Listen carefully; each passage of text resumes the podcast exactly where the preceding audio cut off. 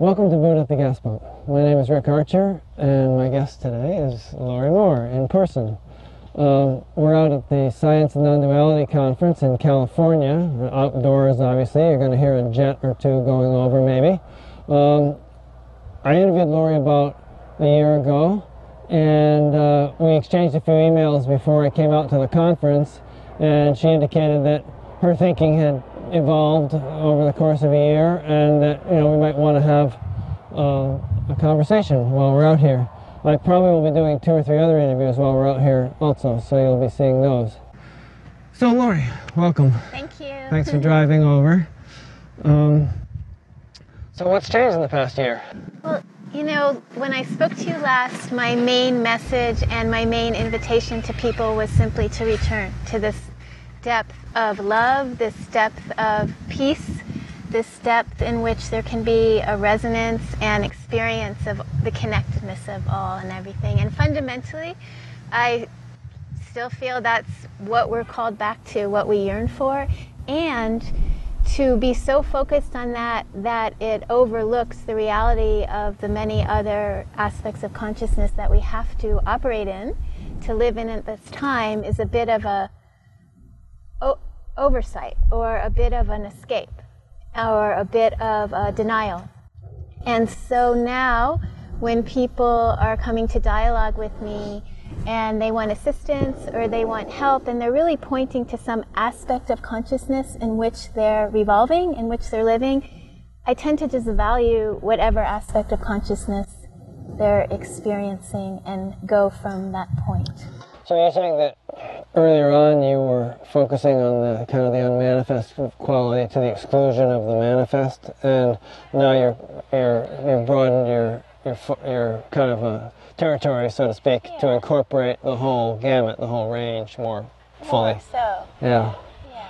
This is actually a, a, a traditional hang-up I've been discovering because it's one of the themes that comes up frequently in interviews, and uh, so I've you know looked at it from different angles. There, even back in the Upanishads, there's some verse in the Chandogya Upanishad, I think, where uh, some sage says to someone, you know, this Brahman of yours is only one-footed. In other words, you're, you've only kind of like grokked the the absolute value of it, and you haven't really incorporated the full range.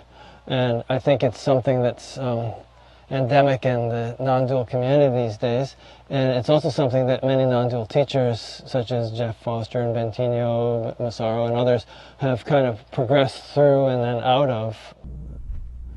Yeah, well, we we obviously live in many states of consciousness, both as individuals and ourselves, mm-hmm. and how we participate and cooperate with each other. And right now, probably a lot of us are rethinking about our overall government system of how we participate with each other. Um, what have we bred from our choice to be a capitalistic society? And I'm not here really to comment on capitalism or socialism. I have my own views, but but we have to look at what have we bred, you know, from what we've chosen. And if spirituality becomes something that we need to separate ourselves in a community or separate ourselves solo or deny a lot of what's going on around us, what good does it do? If it doesn't bring us back to kindness and an intelligence that evolves us into a system that's serving everybody, what's the point? Yeah.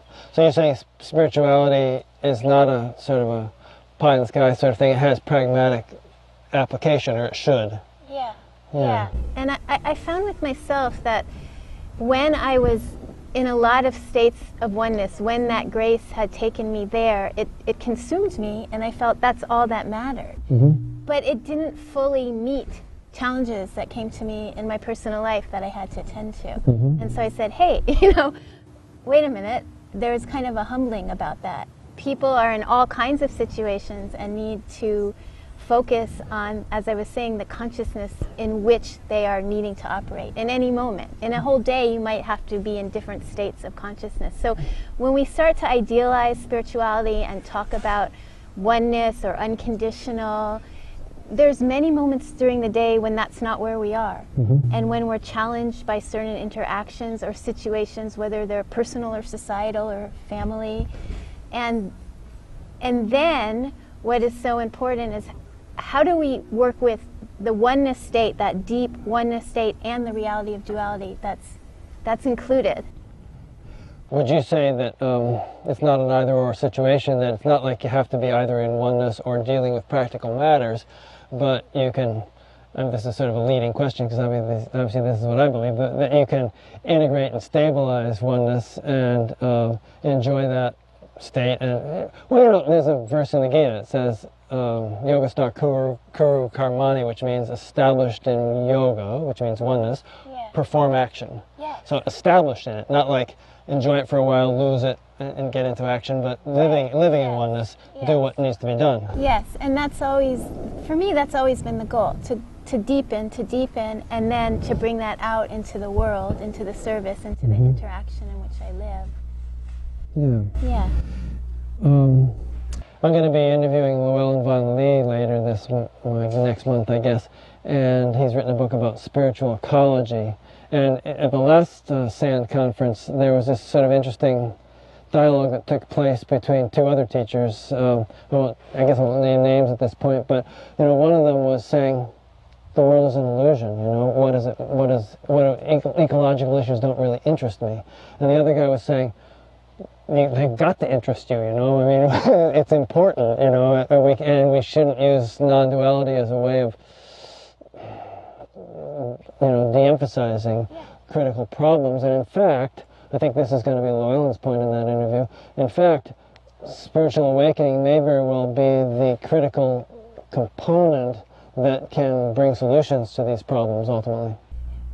For me, I always was interested in the world. I was interested in ecology. I was interested in cross-cultural relations and world peace, and and I was always based in a a deeper place that felt like the foundation. And certainly, there's a, a perspective and a seeing that I see a lot of the time, where I see everything's just floating by. We're all imagining. We're giving value to things that have no value. We're we're passing through. All that's happening is some sensations, some motions, and sounds, and in the depth of my heart, I experience that as true. And I participate in a world where everyone's affected. Mm-hmm. And if everyone's not eating, something's wrong with the whole group. If everyone's not getting good health care, something's wrong with the whole group. If it's destroying the plants and the animals so that the earth no longer is in a harmonious existence, we have problems. And so I would say, like you, that as more and more people return to this deeper state in the heart, to this place of unconditional, we have solutions that can come that we don't even know yet. Mm-hmm. That to live more in a question of not knowing is a really great thing. I've been in so many spiritual communities where where this deep peace is valued and then I observe horrible behaviors, like cutthroat behaviors. So I'm thinking, well, what's the point of this if it's not kindness, if it's not learning to respect one another? Yeah. Yeah. What's that? Who was it? John Donne wrote that poem and the famous lines, you know, no man is an island, and then a little bit later, ask not for whom the bell tolls, it tolls for thee. Meaning, uh, if, like you just said, somebody's starving, somebody's uh, being forced into prostitution, you know, as a child, or, you know, all these horrible things that happen in the world, it's, like it or not, ultimately we can't isolate ourselves from these things. Even if you think you're isolating yourself, it's actually you that that is happening to on some deep level. Yes, and how we deal with all these challenges is really overwhelming and perplexing. And I know for myself, many times I would wake up in the morning and say, you know, I don't know what to do about it all. Mm-hmm. And so, of course, we each have a role that we're drawn to. We don't know why, it's a mystery. We end up doing actions and participating in a way unique to each of our personalities. Um, but we're part of this big system. And for me, I personally feel very challenged right now by I am part of a big system. Yes, I would like to wake up every day and just meditate and share with people.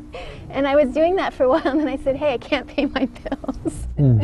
and so then I did some, I went back to doing some like promotion, quote unquote, and I didn't feel good about it. You know, I, I felt something inside me got a little more jaded because my mind was in a different place. But then I thought, well, I'm being really blatantly honest here on the mm-hmm. on the internet um, because I'm assuming a lot of people go through this kind of thing. And then I thought, okay, well then do I? I'll, I'll just go back. I'll, I'll keep praying and meditating that I just stay in this state. And you know, so many teachers say that will just guide you and it will all be done. Well, that's not my experience or many. Ex- I need to take care of myself in the world of duality, and my mm-hmm. wish would be for everyone to have that opportunity. Mm.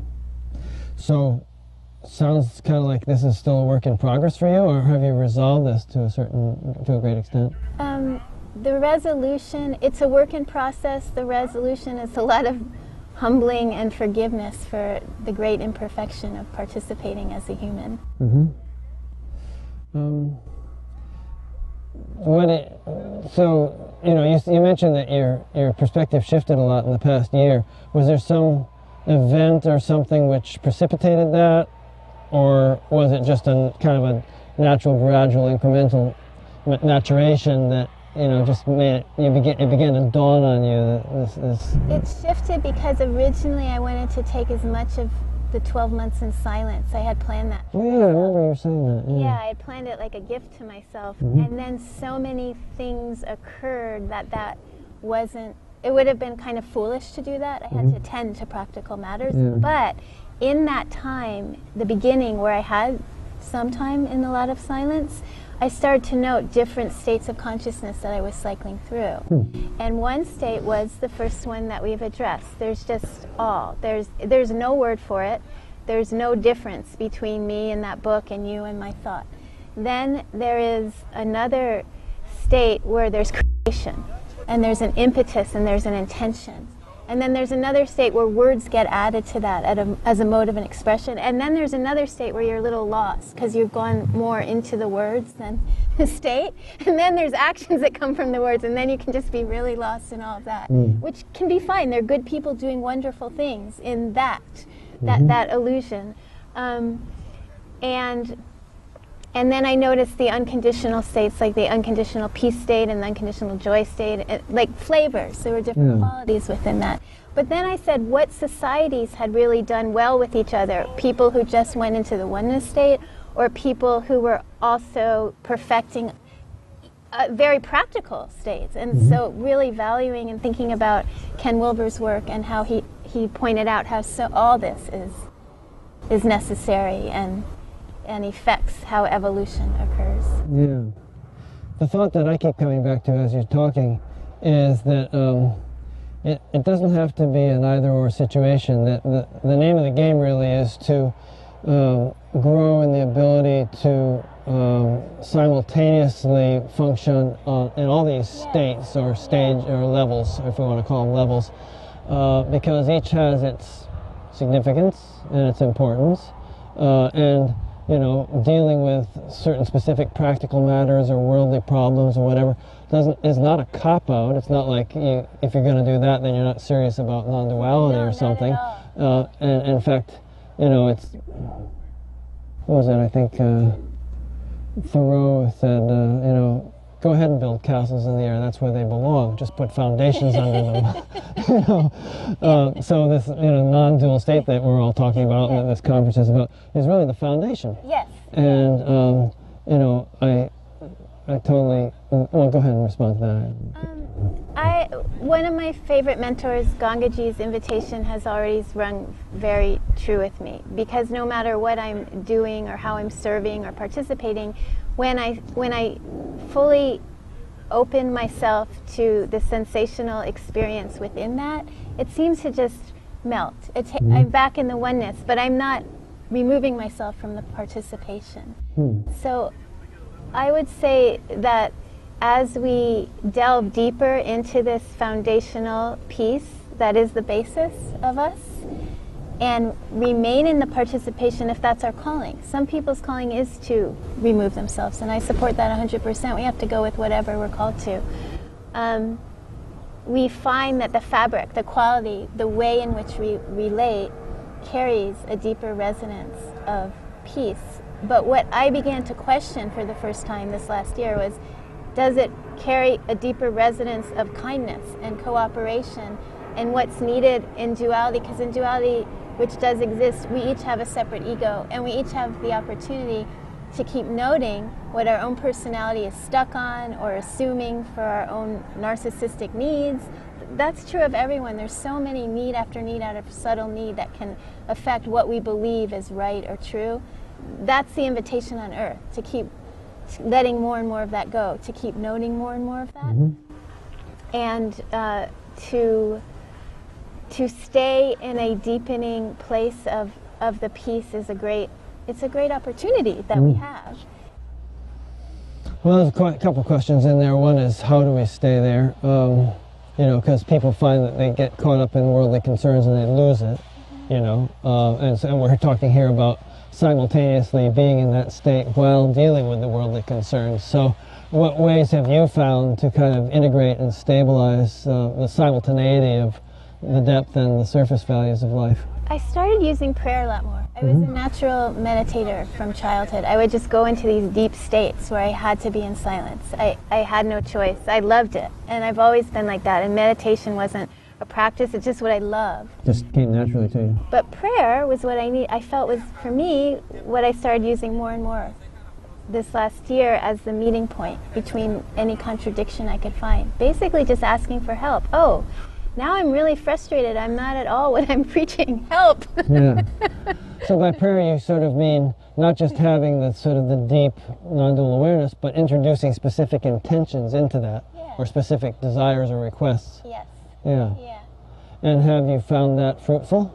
I have. I have not found it to be as quiet and silent as just the simple meditation silent state that's so lovingly, wonderfully there to just drop into. But I have found it to be uh, raising me to more honest level of what I'm not and what in me is not at all that. Yeah. Yeah.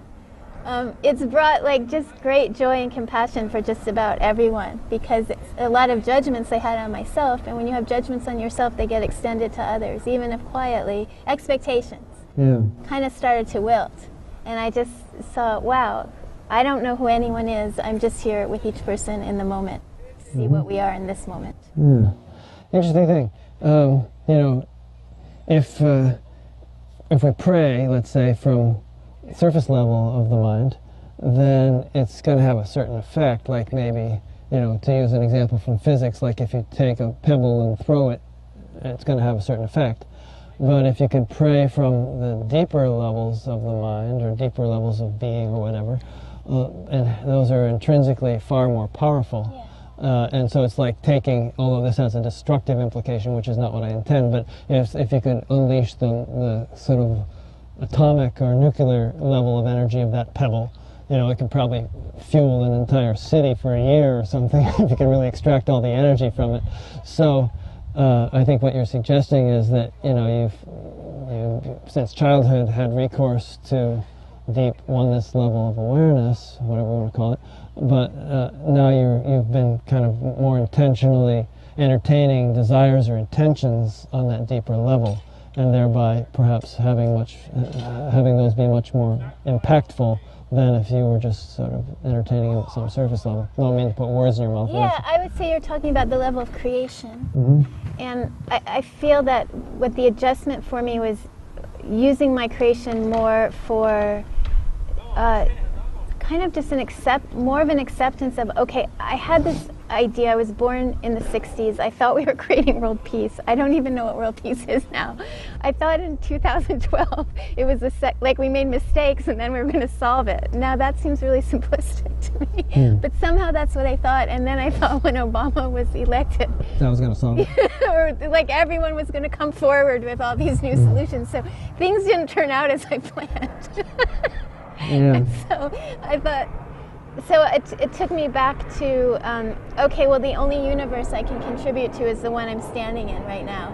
And I, I have no idea what this is this, this Earth, this enactment, this time in history, and the whole giant, all the planets, solar systems how it's going to turn out, but that I had to operate more from rather than this expectation like we are going to have this happen and create it and we'll all love each other and everyone will be full of respect and goodness and um, just to I have no idea except now. All I can do is turn to what what feels to be the most important intention for this moment now with no idea of what's going to happen.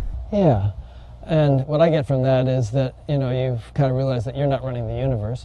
um, you're not, and, and so, you know, don't usurp a role which is not yours. Uh, which even having such expectations is doing in a way, but kind of like fully surrender to the role which is yours, which will be shown to you in each stage of the game. Yeah, and I, I did think we were a giant web, so it wasn't so much that, you know, my desire would play out, but I thought so many people were here to bring about a new shift, a new ecology, a new a new poli- political way, new ways. Of course, there are new ways, but there's Yeah. so much destruction going on right now. It just my ideal was just naive. Yeah. It wasn't what happened. Well, you know, it's it's happening, I think, but it's got its own time schedule.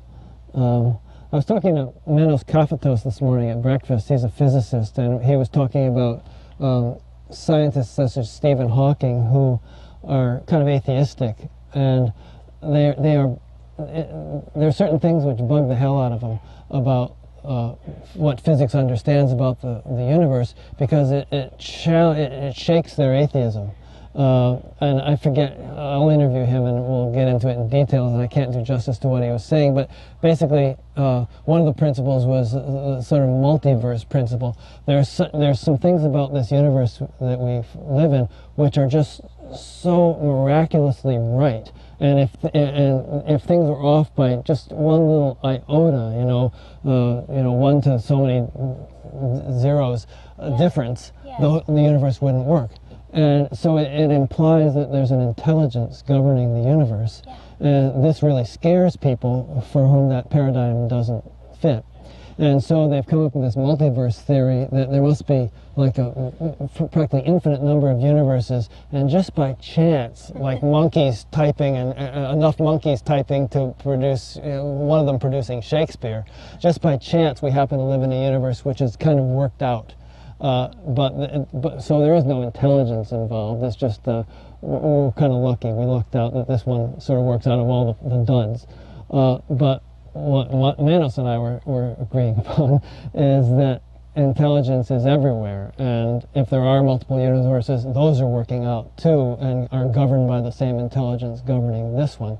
And what I'm getting at in a, in a roundabout way, bear with me, I had coffee for the first time in the year this morning, because I didn't sleep much last night because I got in late, um, is he said that corporations uh, are actually kind of surreptitiously funding some of these atheists uh, who are espousing uh, this kind of uh, insentient, non-intelligent view of, of the universe.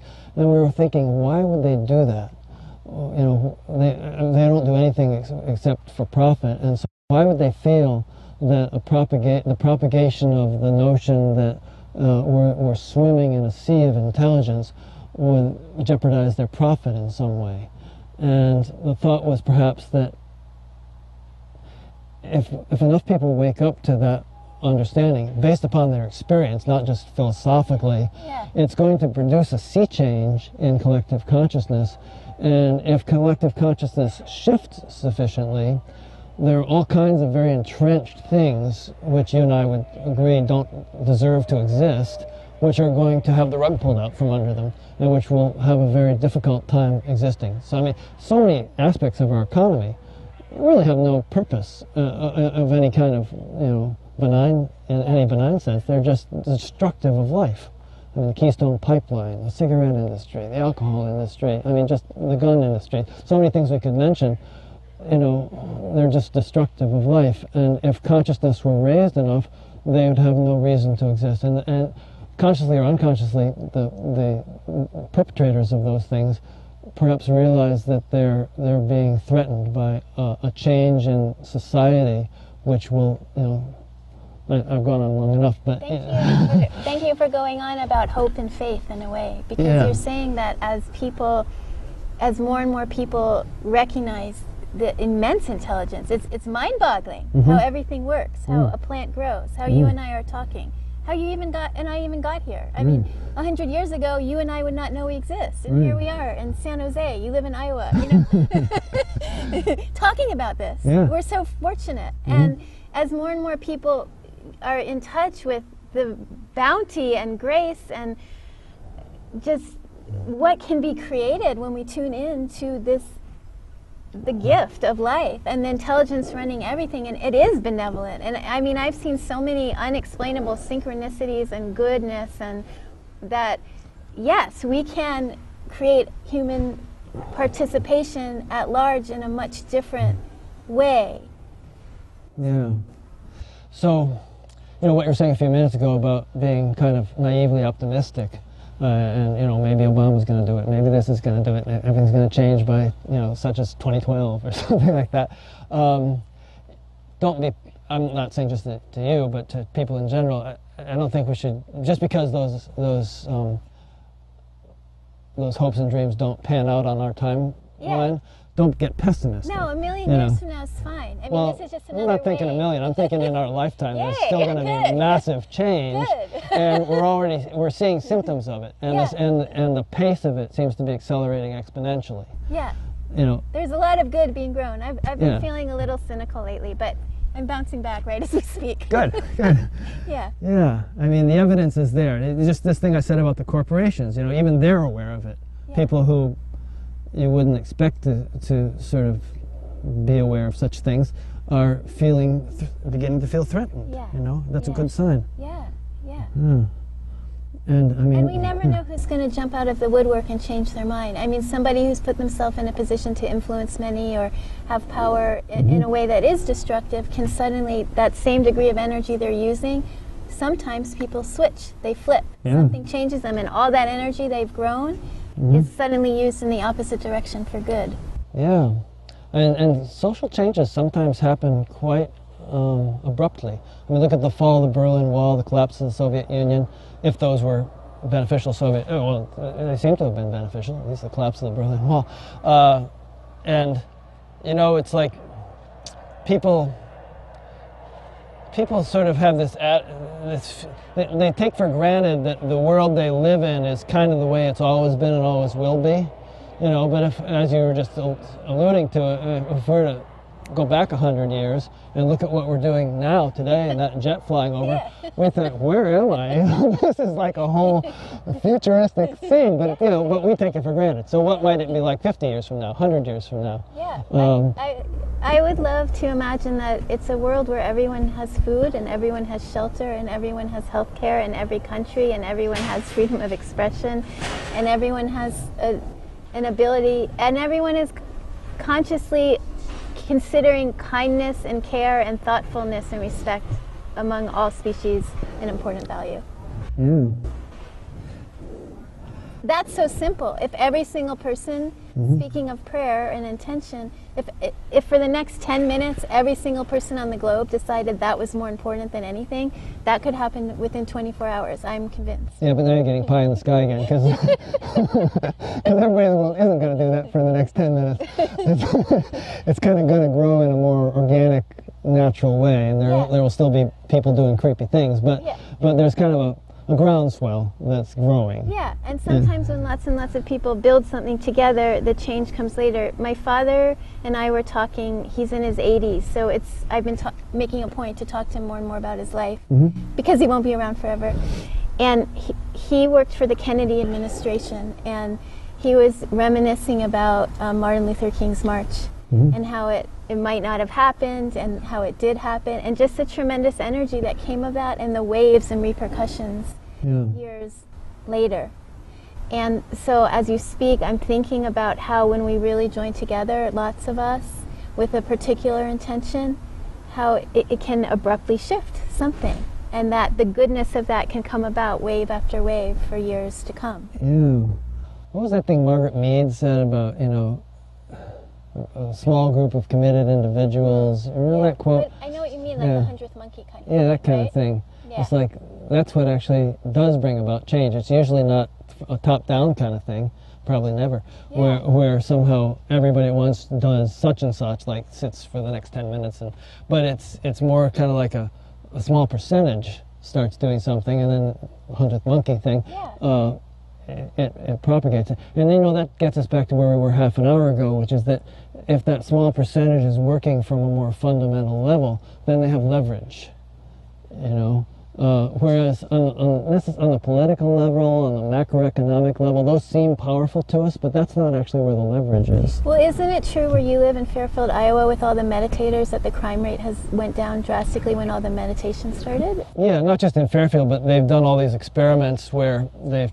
I was part of it, part of it, where we went to you know places like Iran just before the you know, the Shah left, and the you know uh, Nicaragua and, and, certain trouble spots, um, Israel, and there was a war going on with Lebanon at that time, and they and they did all sorts of statistical analysis, um, and I mean, maybe they were using the research as a PR thing, but it got it actually got published in some peer-reviewed journals, and, and the skeptics couldn't debunk it. But apparently, you know, there was a clear correlation between these large groups of people meditating in these places and reduction in war deaths and crimes and know all kinds of other social indicators. And it, you know, we were just sitting in a hotel or whatever with our eyes closed, so it's not like we were intermingling with the population and yeah. smiling at yeah, them or something. It was more like we were effecting a change in, a, in an underlying field which propagated throughout the environment and it resulted in, you know, in a very organic, deep way, changes in behavioral patterns of the people who shared that field. When I work with people, I now work in my home. I worked in offices for years mm-hmm. just so I can be in a certain energy field. Mm-hmm. And if a lot of people report a similar kind of challenge at the same time, I look to any place in myself where I can make a shift. Mm. And I make the shift, and I find that people come in and they make the shift. Mm. It's not, and I don't want this to be understood, I didn't make their shift. There's something about energy when we go to the deepest source of our intention, when we go back to that place of peace, mm. rather than talking about it or how are we going to fix it. That's secondary and that's needed but fundamentally changing an energetic intention and you have a group of people going to this deep peace others didn't know but then the research showed that many situations changed around that yeah yeah hmm.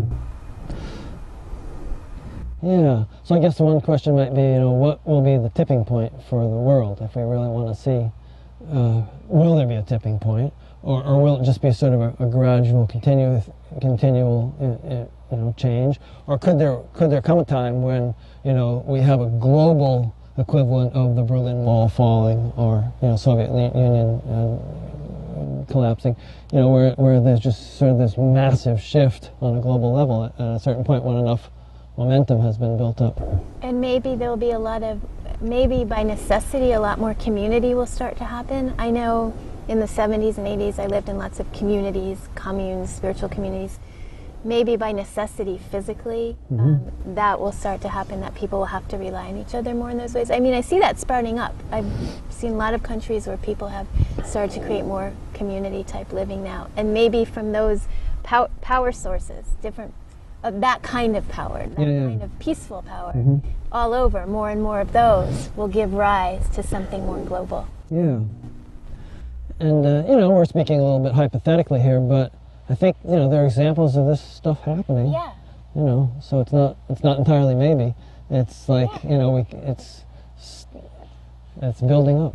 Yeah, mm. if you Google intentional community, there's a, a, a kind of new intentional community growing all over the maybe a resurgence of what was happening in the 60s and 70s and in many places in many countries right now. Yeah.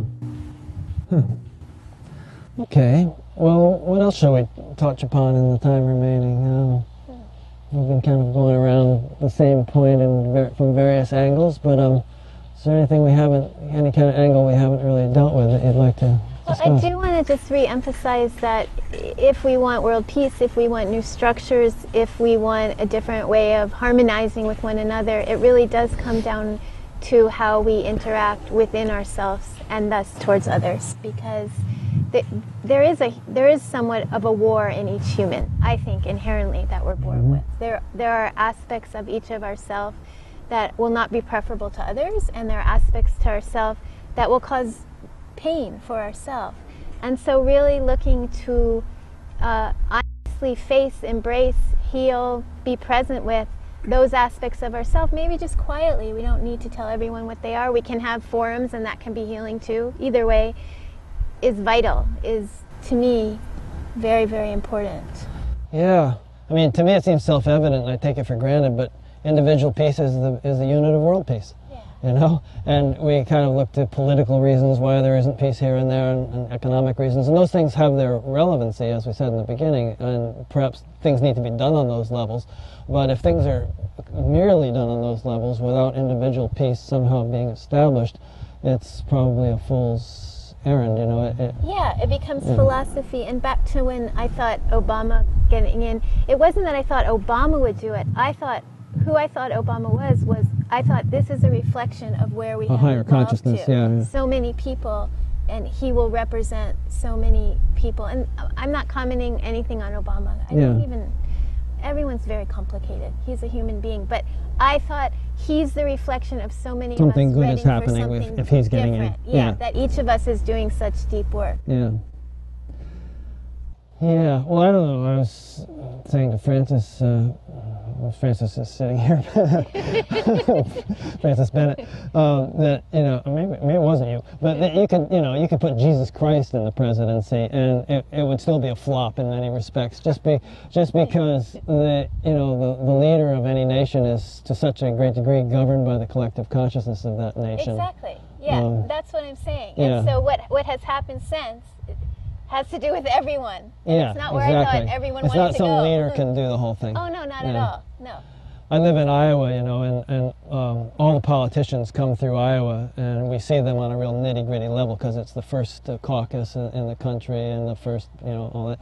So I've, I've had the opportunity to run into Obama three times now and ask him a couple of questions. And, and the last time I said to him, uh, I said, We love you, don't let the turkeys get you down. And he laughed and he said, There's a lot of them out there, and they just keep on gobbling. He has a hard job. Yeah. really They, hard. they say the presidency is like trying to drink from a fire hose, you know, It's- there's so much coming at you. Yeah. Yeah, but the, the point for our, this interview is that the government, a leader like that, can only do so much given the collective consciousness of the nation he's trying to govern. Yeah, and so that brings us back to ourselves because, Mm-hmm. of, of course, we like to think about the globe and society and the country. I do, but I'm responsible for what I'm thinking, what I'm feeling, and how I'm artistically interacting with that. hmm Yeah.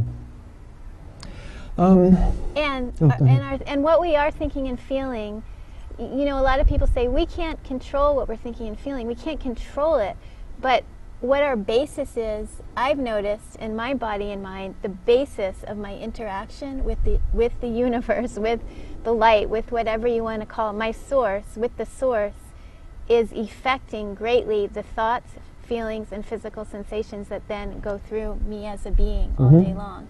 And I consider them to be barometers and thermometers of what, where am I embedding my deepest intention. Mm. So if my deepest intention is world peace, which has to be personal peace, my thoughts and feelings and the physical sensations inside me greatly reflect that. And, and this is not a popular thing to say because it can be misinterpreted as I'm blaming people for their illnesses, which I'm not at all. Because I did go through a, a, a few years where I was severely ill and I didn't know if I would live. And it was very unexpected because I had a very healthy lifestyle. But what I learned from it, because I had to intricately interact with my own thoughts and feelings quietly in, in states that had contained very uncomfortable feelings, was my thoughts and feelings were very much affected by where I was embedding my deepest intentions. And little things I didn't notice throughout the day, little little conversations I might be having in my mind that were not peaceful, where I brought in other people into my imagination, would actually take place in my body as a sensation that could be very uplifting and healing or could be very painful. And a lot of the work I've done with people where they've experienced these deep emotional healings and said there's been physical results has come from that understanding that we're, we're operating a machine. Our soul is placed in a machine, and, and all day long we're putting effects on it that's going to cause physical or emotional or mental turmoil or peace. And once again, I'm not blaming anyone for their illnesses. We're all going to have emotional and phys- physical disharmonies that we can reshift by where we're embedding our basic consciousness and our intention. yeah. And you can be the most enlightened guy in the world and still get cancer Of something. course. Like Ramana Maharshi Yeah, died of, of cancer course, and yeah. some of these other ones. So it doesn't mean that, you know, he, he did something bad Not or at all. anything else. I mean, No. the body is the body and Yeah. it's it's vulnerable to Yes. all kinds of things. Yes, and the body has genetic imprints, and Yeah. but there's an opportunity, regardless of the outcome. What I had to do is I had to interact with myself at deeper and deeper levels of what I w- what I experienced as peace, and my conversations had to be more and more positive, and with everything, my private inner conversations, and I, I just kept measuring and noticing the differences in how I was experiencing life as a result of that. That thoughts I might say, oh, these thoughts just passed through my mind. But what I was focused on most of my time in my life affects the thoughts that are passing through my mind. That's my responsibility. Then if I have a great life or I have a challenging life or I get cancer, I'm the healthiest person in the world, that's secondary. I wish for everyone to be healthy and I wish for a great life for everyone. But but going just going back repeatedly to what what I am valuing beyond what I say I'm valuing proved important. Showed me that this is an instrument, a biofeedback instrument. Mm-hmm. Yeah. Um, forgot what I was going to say, but um, okay. And as everybody's shifting these biofeedback instruments, then we see a shift in more around us and what we perceive, who we attract, what's going on, what we think's happening. Yeah, I remember what I was going to say, which is that um, you know if if in, if God, if you wish to use that word, or intelligence, you know, really is sort of omnipresent, uh, then it permeates every cell, every particle of our being, and nothing is happening arbitrarily or capriciously. And another thought to throw in, if um, if there really is a, a sort of an evolutionary purpose to creation, then ultimately everything is in service of that evolutionary purpose. And if it doesn't appear to be so, then you're just not zoomed back far out enough to, to see the, the, the perspective of that intelligence which is orchestrating all this. So I think this relates to your point where if, you know, various things that you go through and difficulties or illnesses or, you know, stuff that you find within yourself, all that is sort of um, uh, instrumental ultimately in uh, the evolution of this instrument. I think you used the word instrument uh, to serve that greater purpose. Yeah, instrumental is the word. Yeah. Artistically instrumental is the word. Mhm. And uh, yeah, that's Yeah. so well put. Now, um, let's talk about animals for a minute, because in our last interview, that's mostly what we talked Yeah. about, and you and I kept going back and forth, Yeah, and we couldn't agree. Yeah. And uh, I thought about this over the past year, and you mentioned Ken Wilber earlier. Uh, you know, from what I have read of Ken Wilber, I like listening to him. I like his work, and uh, one of his things that he talks about is what he calls the pre-trans fallacy, and uh, pre-rational, trans-rational. And the way he describes it, as I understand it, is that um, animals and children and you know have uh, characteristics of innocence and spontaneity and even wisdom uh, that seem very much like enlightenment, but uh, they're actually in a pre-rational stage of development, and that um, on the other side of the development of rationality. We have the trans-rational phase, where you might find saints, to take it to the greatest extreme, who also have that innocence and wisdom and spontaneity. But they've traversed a whole range of, of um, development, which the animals and the children and whatnot have not yet traversed. And yet the two can often be mistaken or interposed um, it can, you know, Christ said something about be like little children or you won't enter the kingdom of heaven. Uh, but he didn't mean going back to a pre-rational phase of development. He meant like, the, you know, in a trans-rational way, developing the kind of innocence and spontaneity that, that children and animals um, display. So that, that was my conclusion about your whole thing with animals, is that I, I kind of felt like it, perhaps you were um, you know, succumbing to the, the, the pre-trans fallacy and, and assuming that animals have this sort of enlightened status. And I can think of rebuttals to what I'm saying right now that even I would agree with. So I'm not saying this is some kind of a put down or an absolute, Yeah, you know. I understand what you're saying, that it could be sensibly concluded that animals are spontaneous and animal and children are spontaneous just because of an innocence because they haven't developed through all the de- developmental stages that at the quote unquote highest stage maybe a saint or a master would now exhibit this innocence this spontaneity but from a very different conscious place but I would just ask people to stay in the question of do you really know who anyone is? And is it possible that a very evolved soul might show up in a giraffe, a person, an ant, and someone that looks quite evolved to you because they talk the talk? And you'll find that around all the kind of spiritual, new age seminars, satsangs, um, communities some people talk the talk, and if you really watch what they're doing and what their intentions are, it, they're not so great. They're schmucks. okay, thank you. Did you hear Barry Black's prayers for the with the White House? No. You love that. Okay. I'll send you that. But, um, so my experience, having talked to many animals and people, is that there's different souls and different states of evolution in all kinds of bodies. Okay. Plants, animals, people. Now, would you say that all animals, every squirrel, every whatever, is some kind of enlightened being in an animal body, or would you say that it, it's just something that can happen and, and occasionally you run into them? I would say no, not every animal is in that state, but all animals are in a more they're in a more aware state of their connectedness to all life. Um, they're working at different levels of service or ego or, or something else, but more, all animals are in a aware state of their connectedness to all life. No animal is fantasizing or imagining that they are separate, that their personality is all that matters, that their small world is all that matters. Okay, I don't have a problem with that. I saw an article in the paper the other day about chickens being much more intelligent than we have realized. Yes. And did you see that? Not the chickens, but it's coming out about more and more species. The ravens. Yeah. Yeah.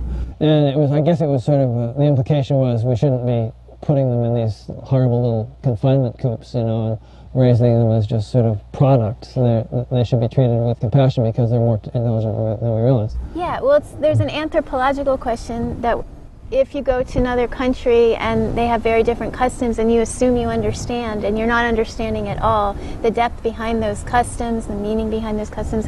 So what we're finding out more and more about animals is we don't speak their language. They're observing ours. Domestic animals are. Mm-hmm we're not speaking all the intricacies. Their languages are just as complicated, their intelligence just as, I mean, whales' IQs are way off our charts, yeah. right? And I believe they're going to find that out about cats and chickens and rabbits and everyone in time. We're just not observant enough. If you observe any animal, they might, a cat will meow in so many different ways. They have a language, mm. they have body language, they, we just missed it. We think we're smarter. I think we're probably at the lowest level of intelligence of most of the animals.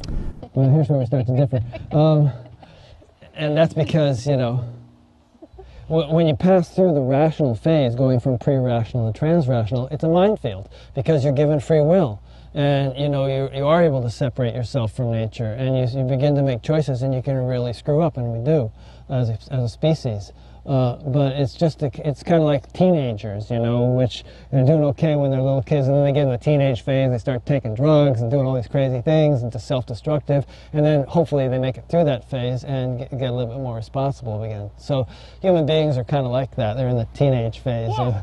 uh, but that is not to say that animals are in the adult phase. They're still in the innocent children phase, having not gone through their teenage years of, of evolution, metaphorically speaking. Well, two things. I'm not sure that animals aren't faced with ethical choices. Animals contemplate, animals face choices. It is different than humans. And another I want to bring up is that I've been in a state sometimes where it is clear to me that we're actually not making as many choices as we think. And I know I'm contradicting something I said before because I don't live in that state. And maybe Ramana lived in that state and I'm very rarely in that state. But there's sometimes I'm in a state where it's pretty clear that I have not chosen anything, nothing. Right. However, in duality, I have to live as a responsible person, yeah. and I don't. That's a mystery to me how these different states exist at once, but they do. Mm-hmm. Yeah. In duality, in duality, you do make choices. You know, in, in a certain realm of creation, where where we do have egos, yeah. no matter how cosmic we are, and we make choices with them and face consequences of those choices, yes. and, and so on. Um, it appears that way from one perspective. Yeah. And then from another state in consciousness, it appears something very different is going on, that there's a source that's floating through everything and mm-hmm. has designed each being very differently. And the being doesn't have so much say in what they are as we tend to think.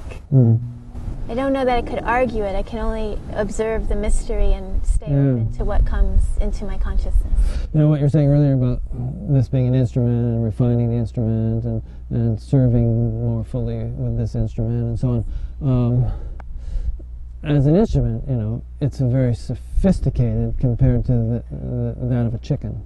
You know, I mean, your prefrontal cortex and the whole the whole nervous system and everything is far more sophisticated and, and complex and evolved instrument uh, than you know that of a chicken who just has this little garbanzo brain. And you know and you know very much more primitive nervous system by comparison. So but you know that is not to say that the consciousness of the chicken fundamentally is any different than the consciousness of Laurie and, and all the rest of all the human beings. We're all one consciousness. Yes. but that consciousness you know uh, uh, phrase I've said a million times we're all sense organs of the infinite. And there's the chicken sense organ and there's the human sense organ and there's the cow sense organ. And all these sense organs have different functions. And in a sense you know the eyes are no more important than the nose, no more important than the ears. They all just serve different purposes. So, on, on some level, all these things have their importance. Yeah, and, um, and the Mayans thought that the highest stage of evolution before you were not in a body anymore and you were in a star was that you would be a tree or a plant, hmm. where you didn't make choices of will, you couldn't be distracted in any way. You had reached such a state of uh, awakenedness that you were just placed in a body that's completely supported that. Hmm. I guess maybe I have a Hindu bias, you know, having grown up in, uh, spiritually speaking, in a, you know, from in a Hindu thing, you know, TM. I remember Maharishi once saying, people were asking about vegetarianism, and he was saying, if you have to eat someone, then eat lesser evolved life.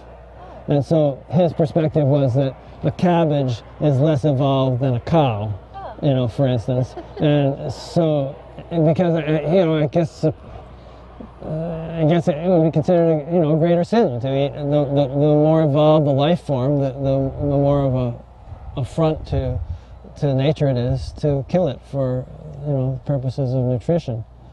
Um, well, I do know that in in India there are some religions where when you die you can have your body placed on a tower for uh, the animals to eat. Yeah, and mm. I wish I could do that. I don't know if mm-hmm. I could orchestrate it. I think it might go against California law. it will. That's yeah. I've looked actually.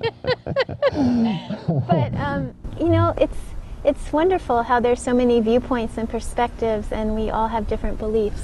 Oh yeah, and you know, I'm and I'm aware that I'm not saying that I've got the truth here, and um, you know, you don't or something. I'm just saying the differences in our perspectives make for some interesting conversation. That. Yes, yes. You know. I appreciate that. Yes. Mm.